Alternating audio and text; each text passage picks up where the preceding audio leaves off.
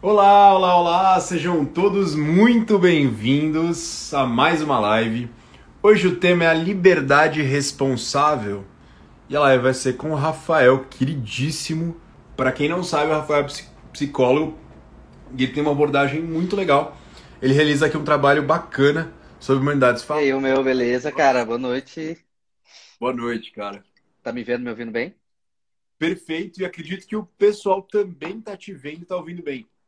Fala, Mandu! Dei um feedback aí para quem tá, quem tá aqui, né? Para ver se tá tudo certinho. Só dá um ok, só dá um joinha aí quem estiver vendo e ouvindo bem. Isso. Enquanto a gente já começa aqui a organizar as coisas. Primeiro, eu te agradeço, Rafael, é, a disponibilidade, ter disposto seu tempo aí para a gente falar desse tema que eu vejo que ele é mal abordado hoje em dia, né? Sim, sim. É, é, primeiro quero agradecer o, o, o convite e e como eu sempre falo para os psicólogos que eu faço live em conjunto, você não é um psicólogo, né? Mas eu fico muito feliz de, cara, a gente poder entrar no Instagram, o seu, você não é um psicólogo, e você tá lá falando de liberdade responsável. Você quer falar sobre esse tema, entende? Porque a gente acostumou com a internet tendo muito lixo, cara. Entende? A gente transformou. Em algum momento a gente achava que a internet era só uma lixeira, né? Que a gente ia comer um pouco de lixo lá de vez em quando, porque a gente, é a gente não é de ferro, sabe? Essas coisas, né? E poder hoje ter uma galera assim, falando sobre isso, estudando, né, como você faz e tudo mais, para mim, cara, para mim isso é demais. E é por isso que quando você falou, rapaz, vamos fazer uma live, eu falei, cara, só você me falar quando aí a gente vai marcar, a gente vai falar. Claro. Porque é sempre, sempre excelente. Então agradeço muito pelo, pelo convite e concordo com você, né, respondendo a sua pergunta. É, eu acho que o termo liberdade ele já é uma problemática, assim, ele já tem um problema grave. É, se você tirar o responsável, já fica um problema gigantesco. Exato. Porque é. as pessoas não, não enxergam, né, Rafael, é, a liberdade como um todo. Assim, no, no sentido da palavra. Então, uhum. elas, acabam, elas acabam confundindo um pouco de liberdade com realmente fazer tudo que quiser, seguir todos os impulsos que vêm ao nosso. Sim. impulsos desordenados Sim. que estão dentro do nosso ser. Uhum. Então, é, as pessoas, eu sinto que elas, estão, elas clamam muito por liberdade. Elas pedem, uhum. elas imaginam que elas vivem num mundo muito livre hoje, em que a gente é livre para fazer um monte de coisa. E de fato, em Sim. algum sentido é. Mas uhum. as pessoas subutilizam essa liberdade, né? mal utilizam essa liberdade. Sim. É porque elas. Vamos começar pelo, pelo princípio, assim, para aquela galera que nem acha que tem liberdade, né? Já existe aquela galera que nem acha que tem liberdade, que a liberdade ela, ela não existe. Uhum. Né? Então ela é só controlada pelos impulsos, né? ela reduz todo o ser dela ao impulso. Né? Então ela pega toda, tudo aquilo que diferencia ela de um cachorro e ela fala assim: Isso aqui não importa. Porque eu sou tão animal quanto um rato. Eu sou tão animal quanto um labrador. E um labrador, enquanto tem bolinha rolando no chão, o labrador vai buscar. Né? E, e isso é uma coisa que, vou dar a minha opinião, obviamente, né? É, é, dentro, da, dentro da onde eu estudo, né? A liberdade, quando a gente pega bons autores, Frank, por exemplo, né? Quando a gente pega uma, uma, olha aí, quando a gente pega um, um, o próprio Santo Tomás, quando a gente vai falar de liberdade, não tem como a gente matar a liberdade do homem. Quando você, por exemplo, esse livro aí do Frank, tipo, ele tá lá preso e livre, entende? Né? É, isso é, é, incrível. E tem gente que tá preso e preso, né? Então o cara tá preso duas vezes, né? Exato. Então há uma liberdade e, e pegando pelo caminho frankliano da coisa, independente das circunstâncias, há sempre uma liberdade de escolha. Sim. Ele não nega, né? Ele não nega a ideia do, da força dos impulsos, ele não nega claro. que exista o, o, impulso em nós, né? Mas ele fala que tem, existe uma liberdade. É como se fosse assim, no final das contas, há uma liberdade. No limite. Entende? E, e aí vem exatamente o tema do que a gente está falando hoje, que quando há essa liberdade, essa liberdade ela tem que vir acoplada com alguma coisa, que é a ideia da responsabilidade. Eu não sei se está, eu acho que está nesse livro, ou não lembro agora, do Franco, que ele fala que é, nos Estados Unidos tem a estátua da liberdade, a estátua da liberdade e tem que ter, deveria ter uma estátua... em outro. Eu tentei procurar é. na, aqui nos livros de Frankel qual que era, uhum. mas eu não encontrei. Eu acho que, é, eu acho que é na, a vontade de sentido, eu acho. Eu acho que é a vontade de sentido. Eu acho que tá nesse. É, eu acho que é esse mesmo. E ele fala isso, né? Você tem uma estátua da liberdade, né? Nos Estados Unidos deveria lá ter na costa oeste, né? Uma estátua da responsabilidade. Então, aqui a gente já, já entra num ponto que é fundamental quando a gente vai falar de liberdade, que é o famoso você honrar as calças que veste, né? É basicamente isso. Você escolhe, meu filho, e você vai ter que honrar isso aí. Entende? Você vai ter uma responsabilidade sobre aquilo que você escolhe. Só que, tomando a liberdade, quando você me deu o tema e tudo mais, é, a gente foi, vai falar sobre isso. É, olha, ó, viver é se sentir fatalmente forçado a exercer a liberdade, a decidir o que vamos ser uh, neste mundo. Certo. Então, é, eu tomei a liberdade de acrescentar uma outra palavrinha, né? Que é a palavra verdade.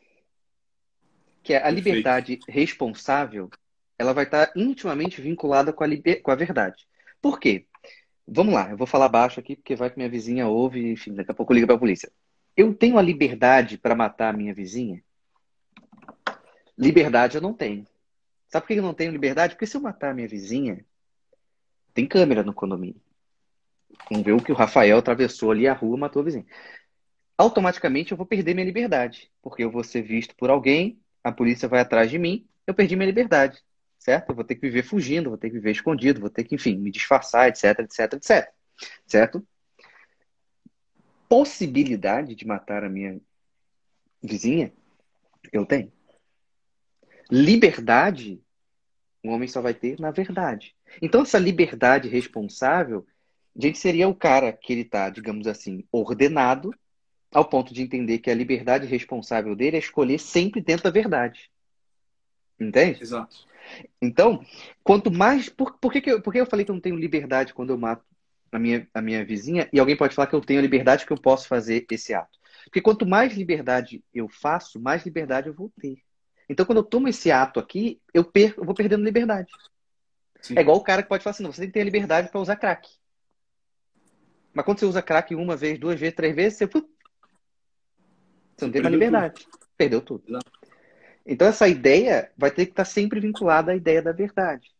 Por isso que, quando a pessoa fala assim, é, as pessoas falam assim, é, é, inclusive tem lá no, no, no, Até o Ítalo fez uma live ontem, que ele estava lendo lá um, um texto do, do, Olavo, né? Que o Olavo fala, um ser, né? Então, assim, o que, que é esse ser aí? Essa verdade, entendeu? Então, quanto mais eu eu pego essa verdade do meu ser, e a verdade do meu ser, meus amigos, não é porque. Não é isso aqui, não. Meu óculos tem que ter essa armação para isso. Isso aqui é ridículo. Pô. Isso aqui eu posso tirar e botar uma armação marrom, posso tirar o óculos e não usar o óculos. Não é isso a verdade do meu ser, pô. Entende? É porque hoje as pessoas ficaram superficiais. Então eu acho que a verdade é exatamente esse aspecto, entende? É uma verdade meio metafísica. Para quem já estudou um pouquinho de metafísica, é para não confundir. A linguagem é uma coisa. é um uhum. desafio às vezes metafisicamente, aquilo que aconteceu é, não desacontece, mas não só nesse sentido, mas de você saber exatamente quem você é e de ter uma decisão firme de uhum. fazer alguma coisa. Quando a gente fala de liberdade, é, é muito engraçado estudar a liberdade sobre a ótica de alguém que estava preso. Uhum. O cara não era livre nem para usar o próprio nome. Uhum. Franco, quando entrou no campo de concentração, ele era, se não me engano, número 104.119.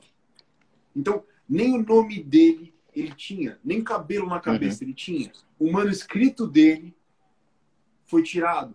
Uhum. Tentou guardar, se não me engano, no, no, casaco, na jaqueta, e o manuscrito dele foi tirado. Então, quando tiram tudo, tudo, tudo mesmo, é, nesse sentido é tudo. uhum. Às vezes as pessoas ficam fazendo um melodrama. Ah, me tiraram tudo que eu tinha, não, porque minha mulher me deu um pé. Não, é, é tudo. Nesse uhum. caso, materialmente tudo, é, de certa forma, espiritualmente tudo, porque ele era cuspido pelos, pelos guardas, tomava porrete toda hora e, e castigos. E, ele, não, assim, ele não tinha conhecimento do mundo de fora, do, do fora, do que estava acontecendo. Não tinha nada. Não, ele, ele fala aqui nesse livro em especial, e eu até demorei para pegar esse livro, porque eu queria, eu queria é, não tomá-lo como, como ampliação de, de um panfleto, como Sim ler no lugar comum, porque ficou um livro muito famoso, mas uhum, eu queria uhum. parar um tempo e, e estudar. Tem uma porrada de anotação aqui dele. Eu fiz Sim. até alguns áudios no Telegram sobre, sobre páginas desse livro que, que impactaram bastante. Mas quando ele chega até a invejar um prisioneiro, a gente, a gente tem a visão, um prisioneiro tipo, um prisão penitenciário, uhum. que fala, olha, o prisioneiro ele não tinha, não tem que trabalhar forçado, muitos prisioneiros têm que trabalhar forçado, eles tinham comida, então realmente tiraram tudo. E o uhum. sujeito, o grande exemplo de liberdade e de e de, prova para mim de que a liberdade existe. Claro, existem uhum. outros autores, mas nesse caso, Sim. e na perspectiva moderna, que mais próximo da gente, é um cara falar que existe uma, uma liberdade no ser humano quando ele passou por isso. Uhum. Sim, sim. Eu tenho, eu tenho um ponto que, que me lembra, sempre quando eu, eu tenho esse livro do Frank, eu tenho um livrinho que eu queria muito saber onde está, mas depois que a esposa arruma a estante, Muda. as coisas somem. Vira um interestelar, entendeu? Já não sei onde está mais. é uma mística, é uma mística engraçada. Né? Não sei, não faço ideia. Tá por aqui, mas eu não sei. Que eu tenho o, as anotações de guerra do Lavelle, que é um livro onde o Lavelle teve anotações dele durante a, a guerra lá nas trincheiras. E o livro acaba é, não porque ele acabou o livro, mas porque ele foi preso. Né? Então, o que acontece? Ele escrevia lá no, nessa época, ele escrevia o, o título e depois ele escreveu o texto. Então tinha um monte de título guardado, assim, né? Já pré-anotado, né? E aí tem lá. Aí no, o livro acaba exatamente assim, ó, o livro terminou aqui porque o Lavelli, a partir da data tal, foi preso, tal, tal, tal. Só que ele tinha ainda quatro cinco textos que ele ia escrever com o título. Aí um dos títulos era O Vinho e o Cachimbo. E aí você pensa o seguinte, o cara está na guerra, certo? Na trincheira, e ele tá assim, tá aí, vou escrever sobre cachimbo. Que, pô, ele não, tá, ele não vai ser um texto triste, pô. Entende? Ele vai escrever sobre o vinho. Você acha que ele tá, vai escrever uma coisa triste? Então, assim, é nessa dimensão que o cara tá numa situação que a gente, moderninho, não faz ideia do que, que seja, né? Porque, assim, já, alguém já ficou aqui numa trincheira? Alguém já ficou preso igual o Franco?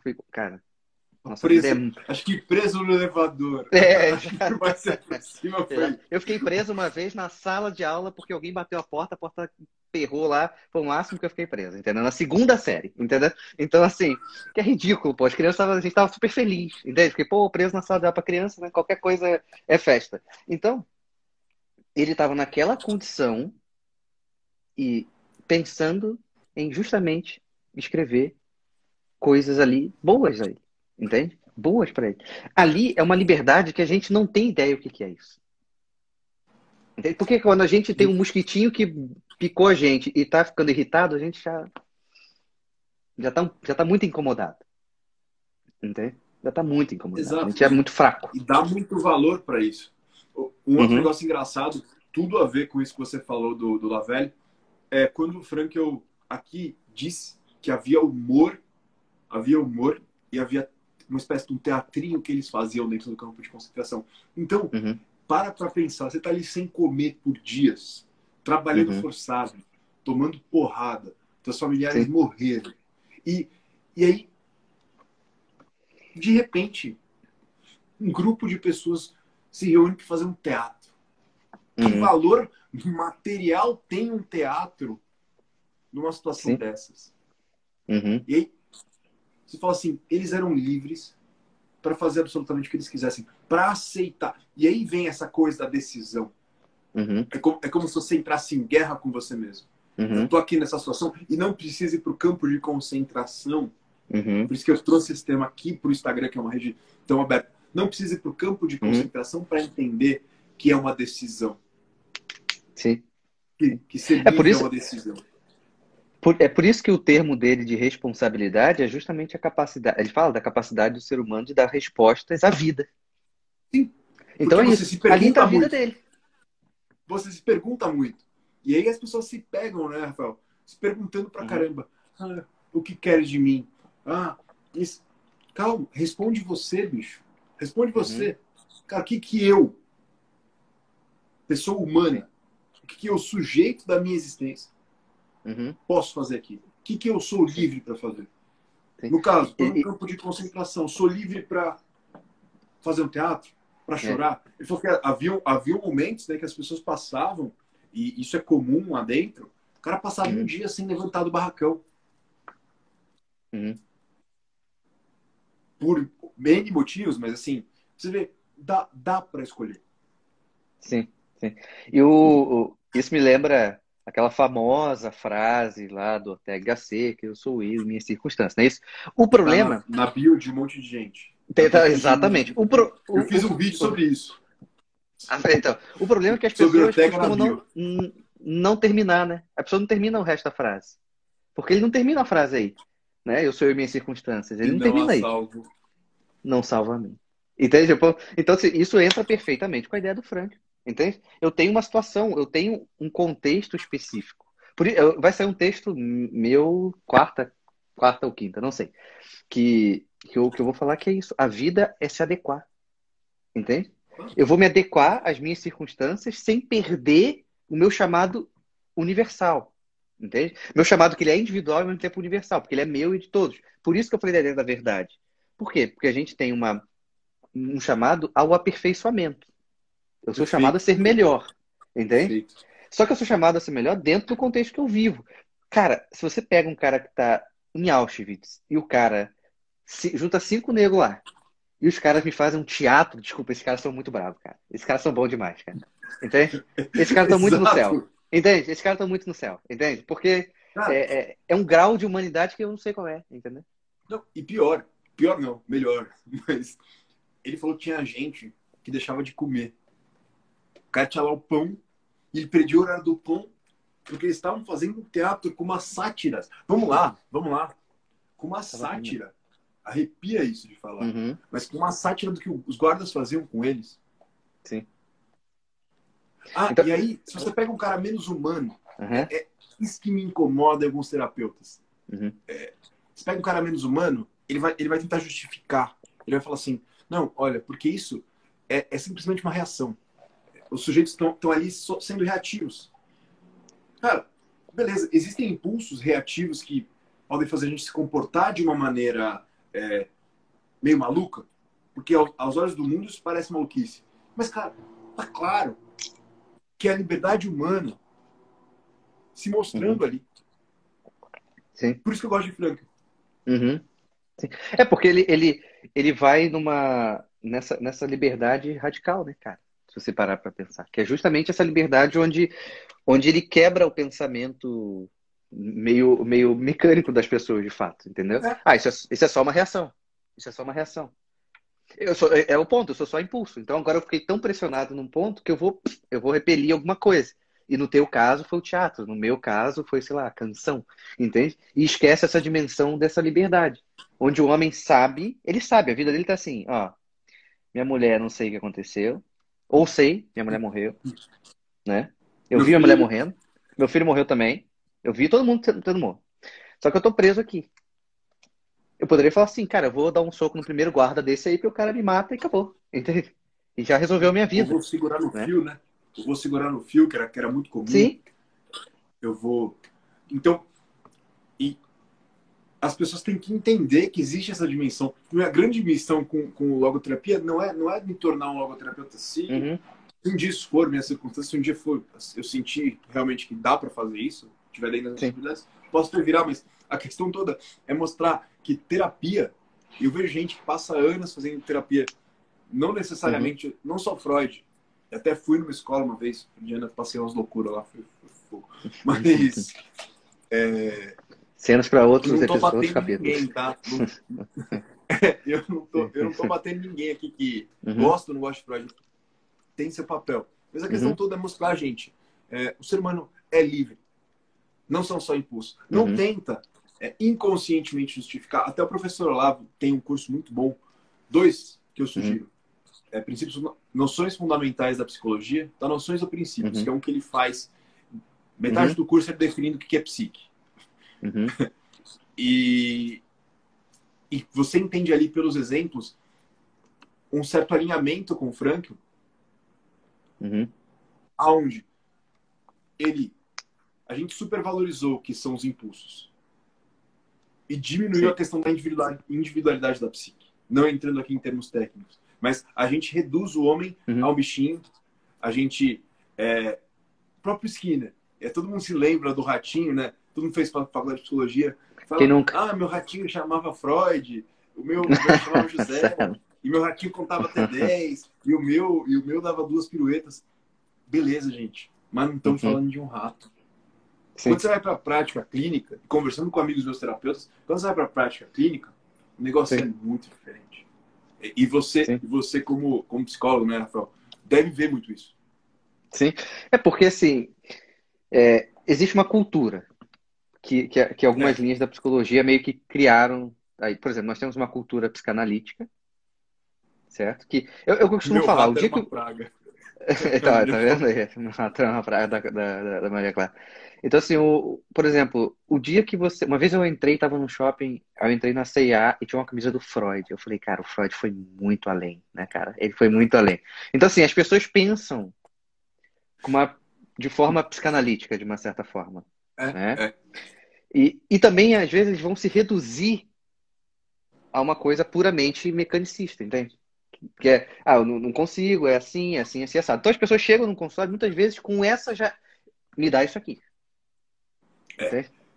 Me dá isso aqui, porque eu preciso, né? Tipo, é como me se fosse. Chega... Eu preciso, exatamente. Parricídio, eu preciso me agarrar num parricídio ou num édipo uhum. pra é, porque é engraçado, né? Essas coisas vão entrando na nossa cabeça. Tipo, você escutou uma vez falar. É, isso que, isso que é engraçado. Você escutou uma vez falar disso, uhum. aí você tem um problema. É, é, muito comum essa experiência, né? Escutou e, e aquele negocinho vai entrando em você e você vai falando assim, pô, será que.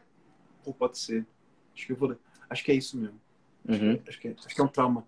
Acho que foi meu Sim. inconsciente. Pô, quando tinha 5 anos. Foi aquilo mesmo. E aí, aí você, chega, aí chega no terapeuta prontinho, né? Quando ele é. manda pronto, em vez de você se abrir. Sim, sim. Então, assim, e entra, e entra muito essa rigidez. No final das contas, eu acho que grande parte dos pacientes estão rígidos. Exatamente. Por exemplo, quando tem muita gente que vai olhar essa atitude voltando ao teatro, um teatro em Auschwitz, né? É, vai ter muita gente que vai olhar essa atitude e vai reprovar. Como assim? Né? Eles estão naquela seriedade, aquele momento sério, eles eram prisioneiros. Por que, que eles não estavam, eles não podem brincar, entende? E aí tem uma, tem uma, Santo Tomás ele, ele, ele falava que é, o sono é algo importante para o corpo, certo? Que ele vai descansar o corpo. E ele falava que o brincar é um descanso para a alma. Então, se você pegar essa dimensão que a gente está falando dos caras em pleno Auschwitz, que talvez eles não conseguiam nem descansar, porque afinal de contas, né, não estava num hotelzinho beliche, né, não era um colchãozinho, né, né, não era um travesseirinho Exato. de peninha de ganso, né, não era esse o ponto, né? Mas aquele movimento de rir, aquele movimento de ter amizades ali, porque ali pode, pode cara, eu sou amigo desse cara aqui, conheci ele aqui, a gente é amigo que a gente é, é, é, é vizinho de cama, ali vem esse lado da brincadeira e tudo mais. E aí tem esse descanso da alma, entende? E aí vem essa alma como algo é, tão esquecido hoje em dia e tão fundamental. Por isso que hoje a gente não consegue sustentar nada. Por quê? A gente tem uma psicologia sem alma, certo? Você pega aí, você, você, você deve ter alguns seguidores seus que são psicólogos. Se você perguntar para, de repente, 50%, eles não sabem o que é alma. Por mais que a psicologia seja o estudo da alma. Entende? Por mais que ele seja o estudo da alma. E aí. Ou Hum. Né? Enxerga a alma do, do jeito espiritualizado. Tipo, Rom quase romântico, né? Quase um Gasparzinho, uma coisa assim. lado né? de lá, sabe? É, sim. Então, assim, é... e aí vira um problema. Então, quando eu falo que uma pessoa sente aqui um mosquitinho que mordeu e ficou inflamado, e aquilo ali é uma dor enorme, ganha uma supervalorização aquela dor, é porque aquela pessoa vive só com o corpo. Entende? É, é o corpo dela que basta. Então, não dá para ter um, não dá para ter uma, uma, irritação de um, de um, mosquito na minha pele. Eu não consigo suportar isso. O meu corpo ficou deformado. Enquanto a alma dela pode estar assim, assim, no caso, não é o, não é o caso aqui. Mas assim, alguém pode ter o, o Frank poderia ter o corpo destruído de uma certa forma e a alma de uma certa forma estava íntegra. Exatamente. Inteira. Exatamente. Entende? E hoje a gente quer ter o quê? A gente quer ter um corpo inteiro, né? É, é Ó, a arte em geral me parece ter grande papel nisso. A arte boa, sim. Totalmente. É, a, a boa arte. arte. É, a boa arte. Porque a má faz o contrário, te joga pra lama. Te afunda numa coisa e fala assim, que, que merda é essa que eu tô assistindo? É, que eu tô que a vendo? gente, ó, né? uma dica, o que a gente, o que os velhos, o que os mais velhos, aí é uma dica é uma brincadeira, mas o que os mais velhos costumam achar bonito hum. chamar de arte, mas mais velhos mesmo, gente velha mesmo. É, hum. tem uma tendência, hum. tem uma tendência a ser arte boa. E o que a juventude chama Sim. de arte hoje Sim uma tendência a não prestar. Então, então faz esse julgamento, pega um velhinho vê o que, que ele acha que é arte, o que, que ele acha que é música, e anota.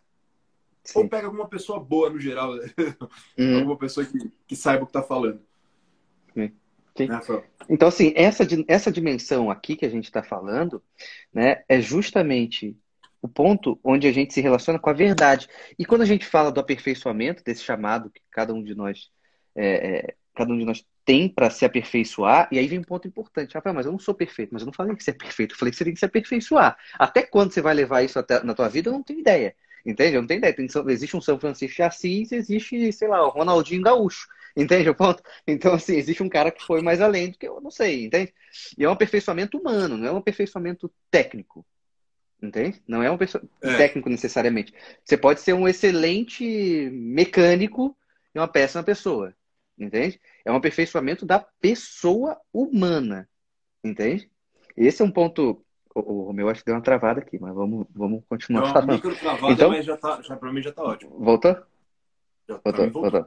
Então, é, é, é, então é um ponto importante desse, com esse aperfeiçoamento que eu vou lutar pelas, pelas coisas, entende? Porque eu tenho que me aperfeiçoar como pessoa. Porque as pessoas, elas querem.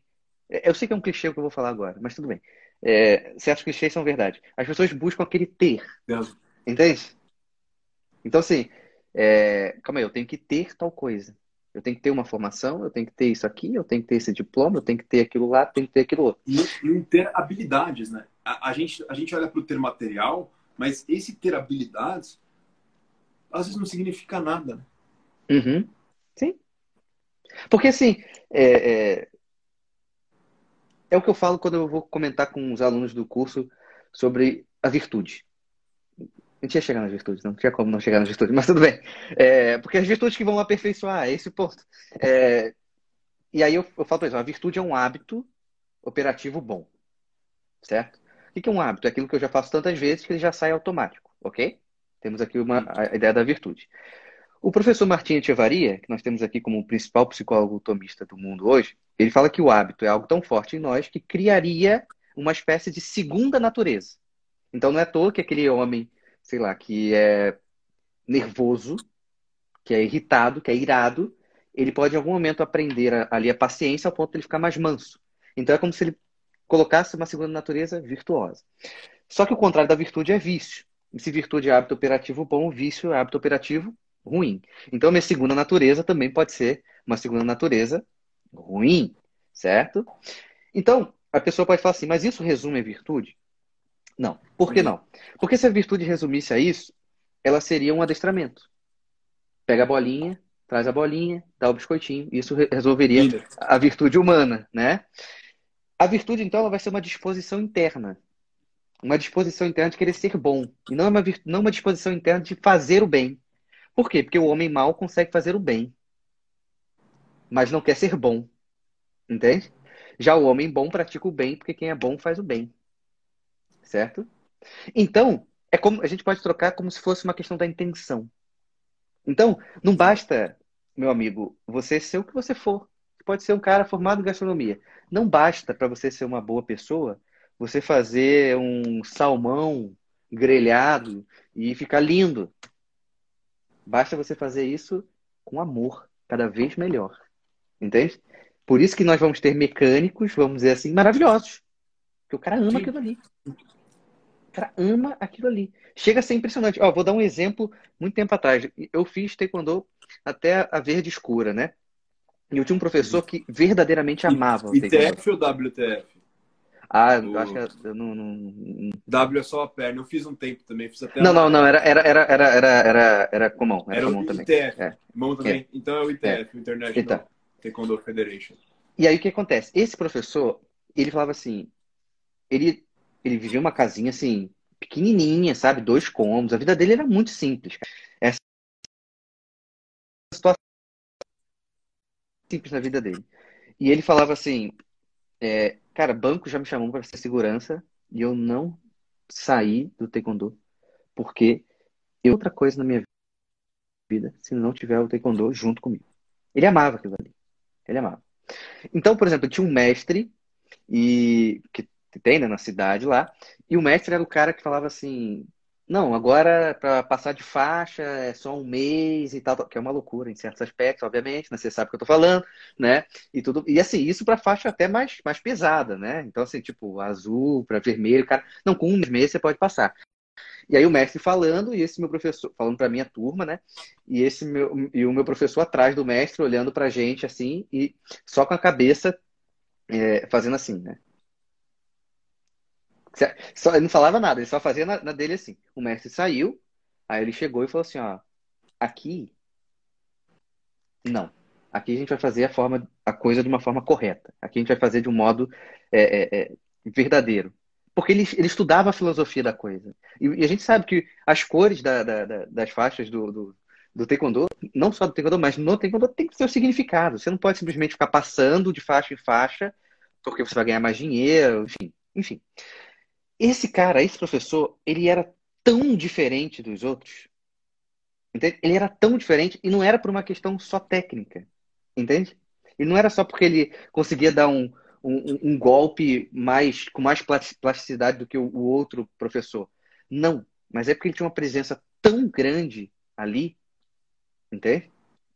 Que ele. Exato.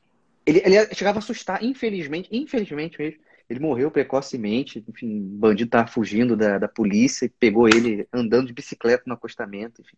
Mas, enfim, oh. então, assim, tinha ali uma, uma, uma carga humana incrível. Era aquele cara que falava assim, pô, sábado, vamos treinar lá em casa. O cara, pum, tava lá no sábado treinando com você. Entende? E com uma regra, com um amor por aquilo ali. Então, porque, aí vamos lá. Se eu assumo esse aperfeiçoamento pessoal que me faz viver dentro de uma verdade e vivendo automaticamente dentro da verdade, eu assumo uma liberdade responsável, porque quando eu sou verdadeiro, eu escolho o que eu tenho que escolher e honro essa escolha, certo? E aí, dentro dessas escolhas do aperfeiçoamento, eu vou através das virtudes. E se eu tenho, se eu obedeço ao chamado universal do aperfeiçoamento através das virtudes, então não basta só um ato exterior então, a virtude é um movimento de dentro para fora. Então, no final das contas, liberdade, a verdade na liberdade responsável é um profundo ato de amor humano à vida, a ele, ao próximo e a Deus. Entende? Exato. Então isso. Exato. Pode falar. E as, e as pessoas tentam encontrar, né, Rafael?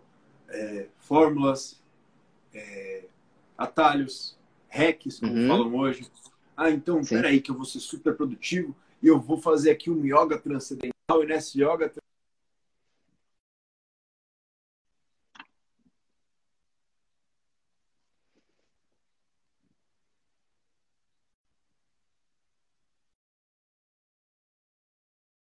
Esse, isso que você, tava... você falou.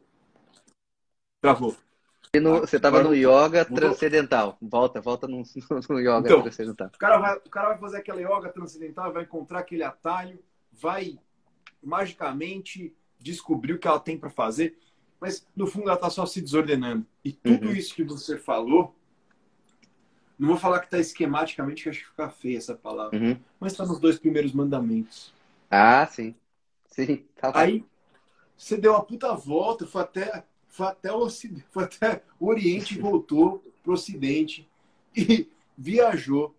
Claro, é uma busca às vezes legítima. Se você tem intenção boa, é uma busca legítima, às vezes é. Mas não, não tenta fugir do básico que funciona, do arroz com feijão existencial. Sim. É primeiro e segundo mandamento sem, tem, tem, na máxima sinceridade. E aí tem um ponto importante. Tem um elemento que a gente não falou aqui, que dá tempo da gente falar, que é um dos pontos que atrapalha tudo que a gente está falando, que é o fato da baixa ou nenhuma tolerância ao sofrimento. Porque não Sim. existe nenhuma movimentação de liberdade responsável, verdade, virtude, aperfeiçoamento, se você, cara pálida, não vai confrontar sinceramente com a dor que é só tua. É uma dor que é sua do caminho que só você pode fazer, a dor que ela é exclusiva tua, das tuas coisas, etc, etc, etc. Então, quanto mais eu fujo da dor, tá vendo? Quanto mais animalesco eu fico, mais eu fujo da dor. Né? Porque eu vou ser um, um cachorro, é isso, ele vai fugir da dor, né? Um é. ratinho vai fugir da dor. Quanto mais eu fujo... Vira chudra, pegando, pegando a terminologia do, hum. do, do Vedanta, né? você vira chudra. Quem gosta, tem gente que adora falar de terminologia. Tá. Mas... Sim, pode falar, falar. Não, mas você falou exatamente o que as pessoas não entendem hoje. Que existe um sofrimento que é só seu, que deve ser abraçado, que uhum. deve ser aceito, aceito por você como com coragem, diga, dizendo assim: essa é a minha cruz, é uhum. isso que eu vou carregar. Sim. E o que eu estou passando aqui, se não eu, quem? Uhum. Porque hoje a gente quer viver tudo, é, a vida sem sofrimento, a vida com esses atalhos com uma facilidade e às vezes encara alguns sofrimentos como é, patologias. Sim. Eu estou passando por isso, meu Deus. Uhum. Porque eu estou vivendo isso. Eu, eu devo ter sido. É, eu, eu, não recebi a graça. Não fui é. fundido pela graça. Meu batismo, meu batismo funcionou. E, e a pessoa começa a olhar, sendo que aquilo é só, são só as coisas uhum. acontecendo. É só a tua vida. É só a vida humana. Sim. É só a relação com outras pessoas. Sim. E que, e que, e que se a gente está, então, nessa relação com, com as coisas a, a, nossa, a nossa volta, essa verdade volta ao ponto. Ela volta como fator principal. Porque se eu sofro dentro de um caminho da verdade, ok. É um sofrimento que eu tenho que abraço ele, ponto final. Por isso que o Franco fala lá, né? O sofrimento de uma vida sem sentido. Quando eu sofro esse aí, aí você tá ferrado, cara. Esse, se Exato. você acha. Se você tá sofrendo. É. Esse é livraço aí você tá ferrado. Porque aí você quebrou, você não sabe nem por que, que tá sofrendo. Eu escrevi um texto é, que saiu hoje, que são uhum. os quatro sofrimentos. Né? Eu linkei ali quatro sofrimentos, e desses quatro, dois são ruins, dois são bons. O primeiro do texto, que o primeiro é ruim, que é a, a questão assim, basicamente infantil. Né? Animalesca também, voltamos. Que é o ponto de eu fugir de qualquer dor. Então, qualquer dor eu vou fugir. Resumindo, né?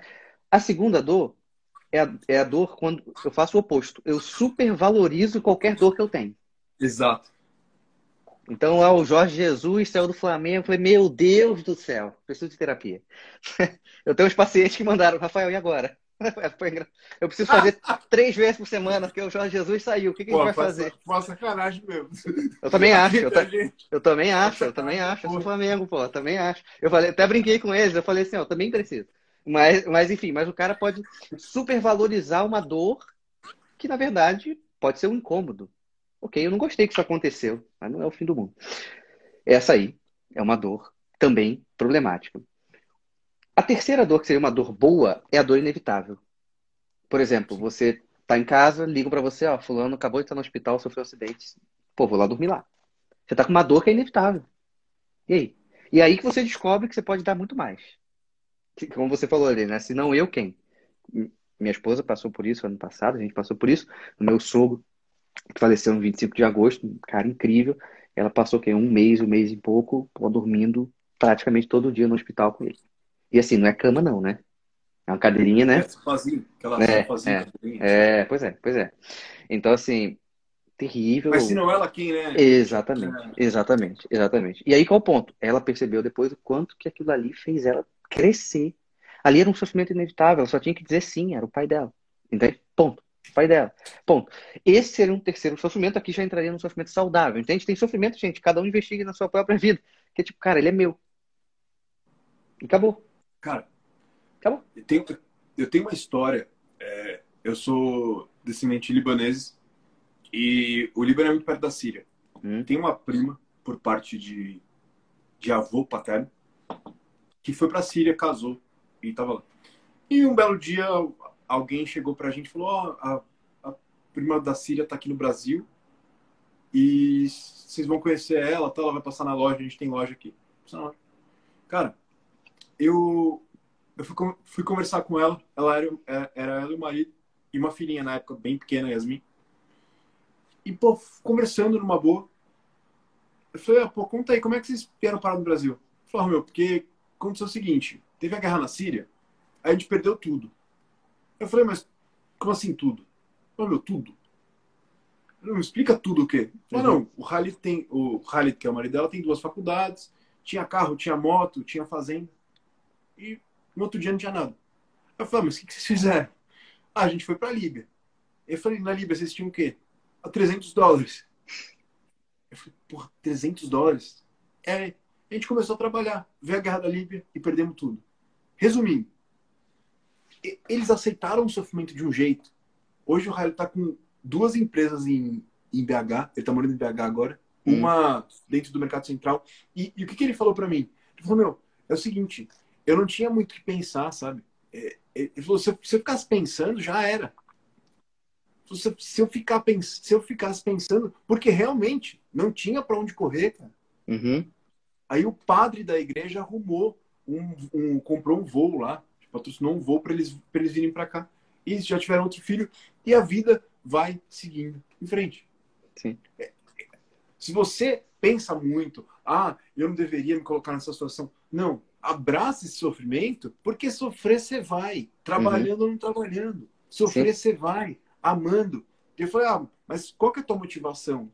Eu perguntei para ele, né? Falei, pô, vocês já vocês, vocês se lascaram bem aí na vida? Ele falou, ah, meu, de verdade, se fosse por mim, Khalid, uhum. cara, tenho 40 anos, cara, eu já tinha desistido. Falou, mas eu tenho, eu tenho a tua prima e tenho a Yasmin para criar. Então, é isso aí, por isso aí que eu faço. Uhum. Sim. É, é esse o sentido. Tá? Grosso modo, né? Para é. entender, exemplificar um pouco isso aí, você é. aceita o sofrimento em prol de alguma coisa maior que você. É, é, é, mim, ó, é, é, é, é, arriscar a própria vida para salvá-la, né? É, esse é, ponto. é isso, é isso. Ele, ele, ele, ele dá tudo, ele dá tudo dele. Beleza, vamos embora. Entende? É Brasil, ah, vamos pro Brasil, vamos trabalhar, vamos fazer. Entende? Porque esse pensamento, que quando ele falou, se eu ficasse parado para pensar, eu não ia fazer nada, eu ia paralisar. Sim, porque não tenho que pensar, só tenho que fazer. Entende? A realidade Exato. é essa. Você não tem mais o que pensar, você só precisa fazer. Você vai pensar o quê? Nossa, como eu perdi tudo. Né? Você vai admirar o desastre, entende? Não, cara. Cara, sabe qual que era tipo, a vontade dele, assim?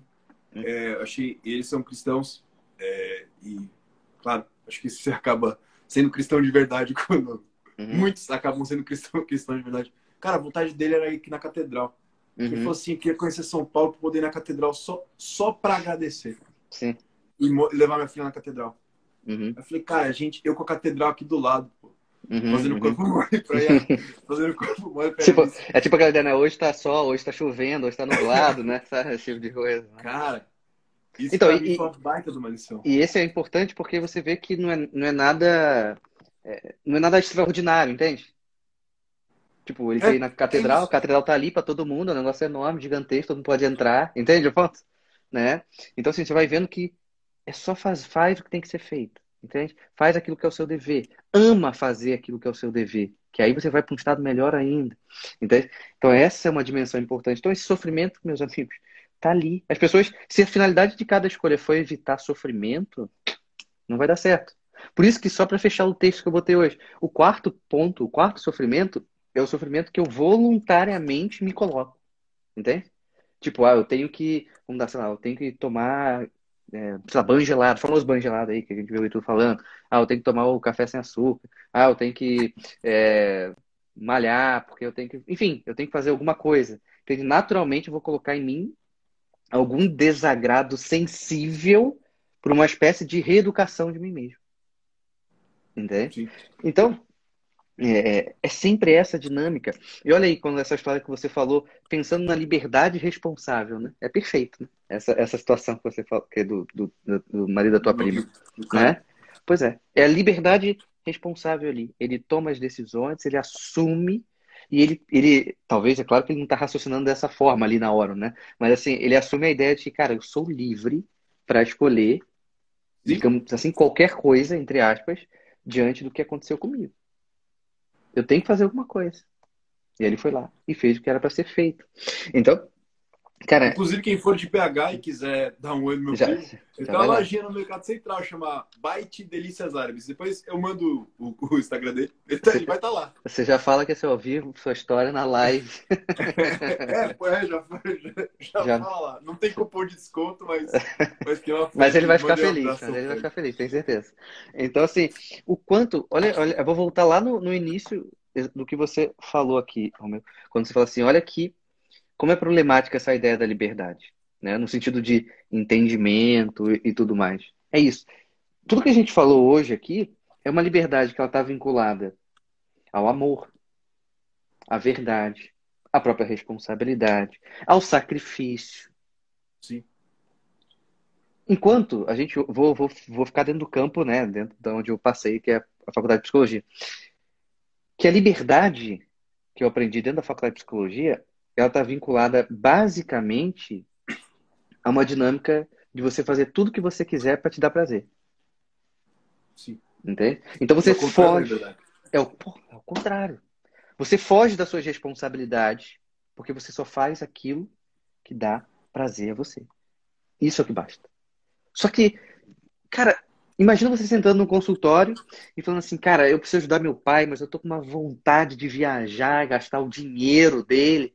Ah, vai lá, né? Você é livre, entendeu? Entendeu? É, é. Cara, se um psicólogo fala isso, eu vou dar uma dica aqui, cara. Se um psicólogo fala uma bobagem dessa, Tá correndo. Cara, você levanta e não volta mais, não, cara. Pelo amor de Deus. Não gasta, não gasta esse dinheiro, não. Então, sua terapia é coisa séria, gente. Entende? Pra pessoa ficar falando bobagem lá dentro para vocês. Escolha entendeu? bem seu terapeuta. Assim, tipo, dá... sabe o que é bom, né? É uma sugestão que eu faço para as pessoas quando me perguntam. Cara, vê, vê meio que ah, o tipão do cara, tipo, a família. Tem família, não tem família. Hum. É... não onde o cara se formou, porque hoje hum. isso aqui, né? Rafa, não é, não é um indicativo muito, muito forte de Ah, não, é. Hoje, é, hoje é, é, é, igual, é igual, por exemplo, ó, eu falei, eu falo com meus pacientes que chegam pela primeira vez para ter atendimento comigo, eu falo, ó, hoje vocês só têm moleza. Porque antigamente, escolher psicólogo cinco anos atrás, hoje você entra no Instagram do cara e fica um mês seguindo ele, ó, só de olho, quietinho, né? Deixa eu ver o que ele posta, né? Se bate bem se não bate bem. Deixa eu ver uma live dele. Ele tá comendo. Né? Vou mandar uma tá pergunta, comendo. vou mandar uma pergunta para ele, para ver o que ele me responde. É, eu acho que esse cara pode ser meu terapeuta. Entende? Então, assim, é, antigamente, meus amigos, você ia procurar, sei lá, em algum lugar, num caderno desse da vida, de número de um monte de gente, de repente você passar no. Indicava, né? Alguém indicava. Ou, ou, né? a tua tia falava assim. Eu, Isso, exatamente, exatamente. Eu tenho uma terapeuta a melhor. Ó, Tô falar, sete anos lá, maravilhoso. Entendeu? Entendeu? Assim, né? Não, mas já consultou seu tio, melhorou um problema que a gente tinha, ó. É... Nossa relação tá um brinco. Exata, exata, exatamente. Então, assim, antigamente era isso. Ou você passava no centro da cidade, tinha lá terapia, psicólogo. Você enfiava a tua cara lá e rezava para Deus pro cara te atender e ser bom, entendeu? Então, assim, hoje, cara, hoje você vai aqui no Instagram, sei lá quantos psicólogos tem, entendeu? Tem uma galera aqui. Dita Entende? Psi lá e acabou. Entende? Dita Psi, segue lá um mês, 15 dias, sei lá. Consome o conteúdo dele, vê se, se para você faz sentido, se não faz, claro. né? Se é coerente. Então, assim, porque para ficar indo bater cabeça em, em, em psicólogo que tá cá entre nós aqui, ninguém tá ouvindo, que tá só te doutrinando, entende? Para você ser uma antipessoa, entende? Porque, infelizmente, é, acaba, acaba que a terapia moderna, quando eu falo terapia moderna, eu falo de, de psicólogos modernos com conceitos é, revolucionários, vamos dizer assim, né? É, não, não. É, é eles, eles, fazem uma dinâmica assim, elas fazem uma antiterapia para se transformar numa antipessoa, entendeu? E isso é um problema, porque a gente está sempre em relação, uma antipessoa vive no mundo, entende? A gente não entende ah, o homem desordenado ele não, ele, não se, ele não se relaciona com as pessoas, é claro que ele se relaciona, entende? Então quando eu vou criando antipessoas, eu vou tendo um bairro de antipessoas. Ampliando, eu vou ter uma cidade de antipessoas. Ampliando mais ainda, eu vou ter um estado de antipessoas. Ampliando mais ainda, eu vou ter um país de antipessoas, entendeu? E isso é muito grave, entendeu? Eu não acho que, como o pessoal da, é, o pessoal da faculdade falava, né? Parecia que a única coisa que podia salvar a humanidade era psicólogo. Né? Era, mas não é esse o ponto, porque não, não é esse, graças a Deus, inclusive, não é esse é o uma ponto. pretensão. Né? Não, é, meu Deus do céu, né? De achar que a tua que é a tua né? classe, né? É. Eu, eu gosto do povo que tá. Não, porque nós somos uma classe. Que classe, rapaz? Você é ser humano. É. Que classe, um sentimentozinho Sim. desgracento. Então, por, por isso que hoje se, se escolhe muito psicólogo aqui no Instagram, exatamente pelo que você falou. Não é pelo o título XYZ. É justamente pela humanidade desse cara, entende? pô, olha esse cara me respondendo, olha esse cara falando aqui, tal, tal, tal. É o quanto que ele tem de personalidade, entendeu? É o quanto eu consigo enxergar. Isso, e aí é o que a gente ouve, a personalidade é o que move, né? É o que move. É, a única força, a tese, é a tese do Jardim das Aflições, do filme, uhum. e, e, é, e é, é o segredo da vida.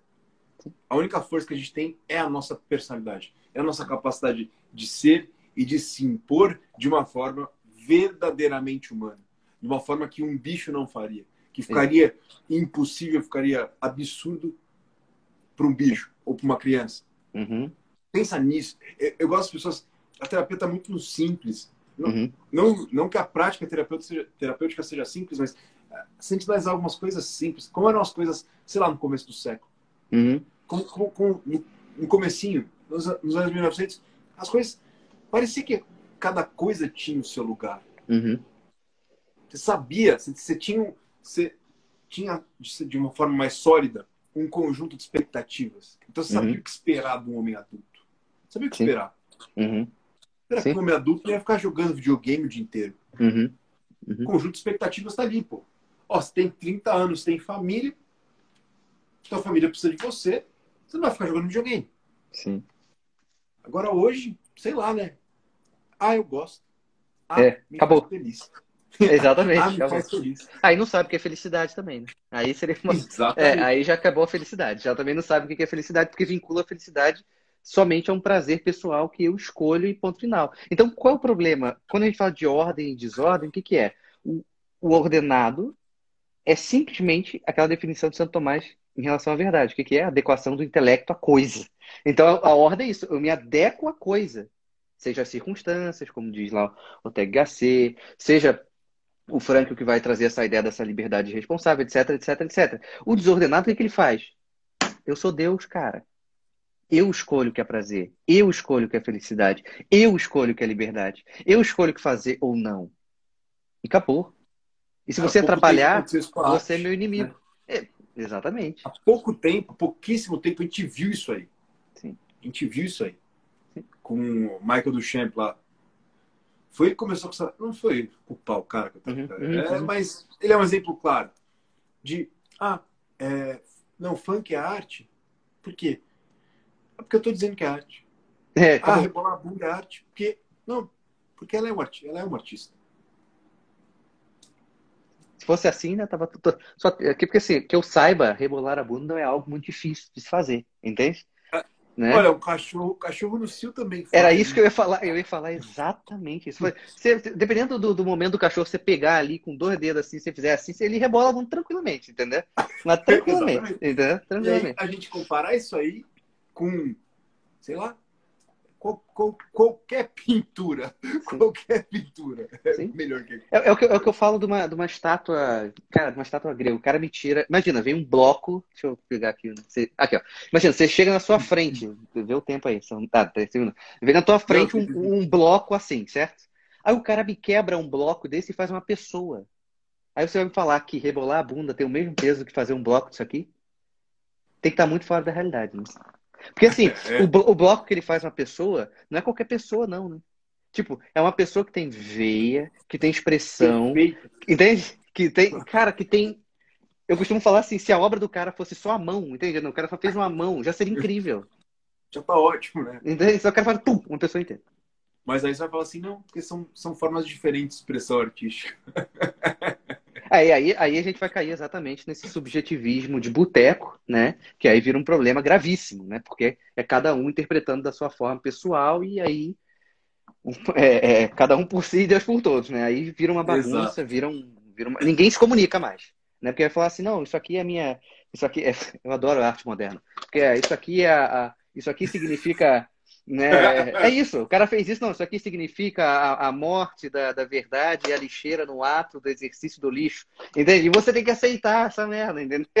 Entende? Sim, sim, sim. E achar bonito, e gostar. É, tem que achar bonito, entende? E botar então... isso perto de, de artistas, de bar, de, sei lá. Sim. É, então é tem, tem, tem, temos que usar a frase lá da, da famosa Santa Teresa d'Ávila quando ela fala quando ela fala que é justo que o que muito vale muito custa, o que muito custa muito vale. Então assim, a arte vai entrar na mesma coisa, cara. Essa coisinha que é fácil. Eu acho que era. Eu não lembro se era Sócrates ou Platão que já falava que arte, para começar, é uma coisa difícil de se fazer. Para começar. Entende? Então, assim, meus amigos, se tudo que a gente quer conseguir conquistar na nossa vida, e a gente sabe que ali tem um valor muito grande, a gente pode se preparar que aquilo vai custar muito. Sim. E é bom que custe, porque o sofrimento nos ajuda a dar valor às coisas. Entende? Pensa, pensa no sofrimento de perder uma coisa valiosa. Ou por um segundo você perdeu algo valioso para sua vida. Sei lá, um ente querido que teve, que teve um, sei lá, um infarto, ou quase estava no princípio de infarto ali. Você pensou, caraca, vou perder essa pessoa. Uma hora depois, sei lá, um minuto depois dessa situação, você já. Calma aí, tem que mudar minha vida, entende? O sofrimento bem encarado dá novos sentidos para situações. Exato. É como se renovasse o olhar, entendeu? Ele insufla na gente humanidade. Sim. Só a gente, só a gente é capaz de sofrer do jeito, de um jeito humano. O cachorro fica meio tristinho, meio, meio moado. Mas gente. Não, e, e, só... eu, eu digo, só a gente consegue sofrer de forma metafísica. Entendeu? Perfeito, perfeito. Irretocável. Irretocável. Por isso que Jesus fala, né? Pegue a tua cruz e siga-me, entendeu? Por isso que dentro do catolicismo fala assim, a gente tem que completar os sofrimentos de Cristo. Olha, essa frase tem que ficar cinco anos pensando nisso aqui, completar o sofrimento, entende? Então tem um sofrimento que tem um sentido gigantesco, entende? Que dá valor. Isso aí está dentro da vida. Pensa no filho pródigo, pensa em Pedro quando nega Jesus. Eles pegam um sofrimento que bate nele e ele, puf, volta, entende? Exato, exato. Então, enfim, ó, falta um minuto. A gente começou 10 e 15. É. O meu? Tá dando 57. Eu te, só te agradeço. Só agradecer e, falar assim: merece, merece um. Mais um. Não, tamo junto. Só, só vamos, só, só me chamar que a gente tá aqui de novo para continuar. Porra, fiquei feliz também por um motivo colateral. Você é flamenguista. Cara, ó, antes de acabar a live, ano passado, antes do jogo contra o River Plate, eu falei, ó, se o Flamengo ganhar, eu vou fazer uma live a semana inteira com a camisa do Flamengo. Fiz e fiz, ok? E fiz. Então, esse ano tem que ser mais uma apostinha cara, nesse sentido eu sou aí. São cara. Paulo, mas no Rio meu coração é Flamengo. Então, parabéns. São Paulo eu não ligo muito pra futebol, mas no Rio Pisei no Rio de Janeiro, eu sou meio desde criança. Graças a Deus, graças a Deus. Tamo junto, meu. Qualquer ah, coisa, valeu. obviamente, Gente, só me chamar. Só agradeço. Valeu, tamo junto aí. Valeu, tchau, tchau, tchau, tchau.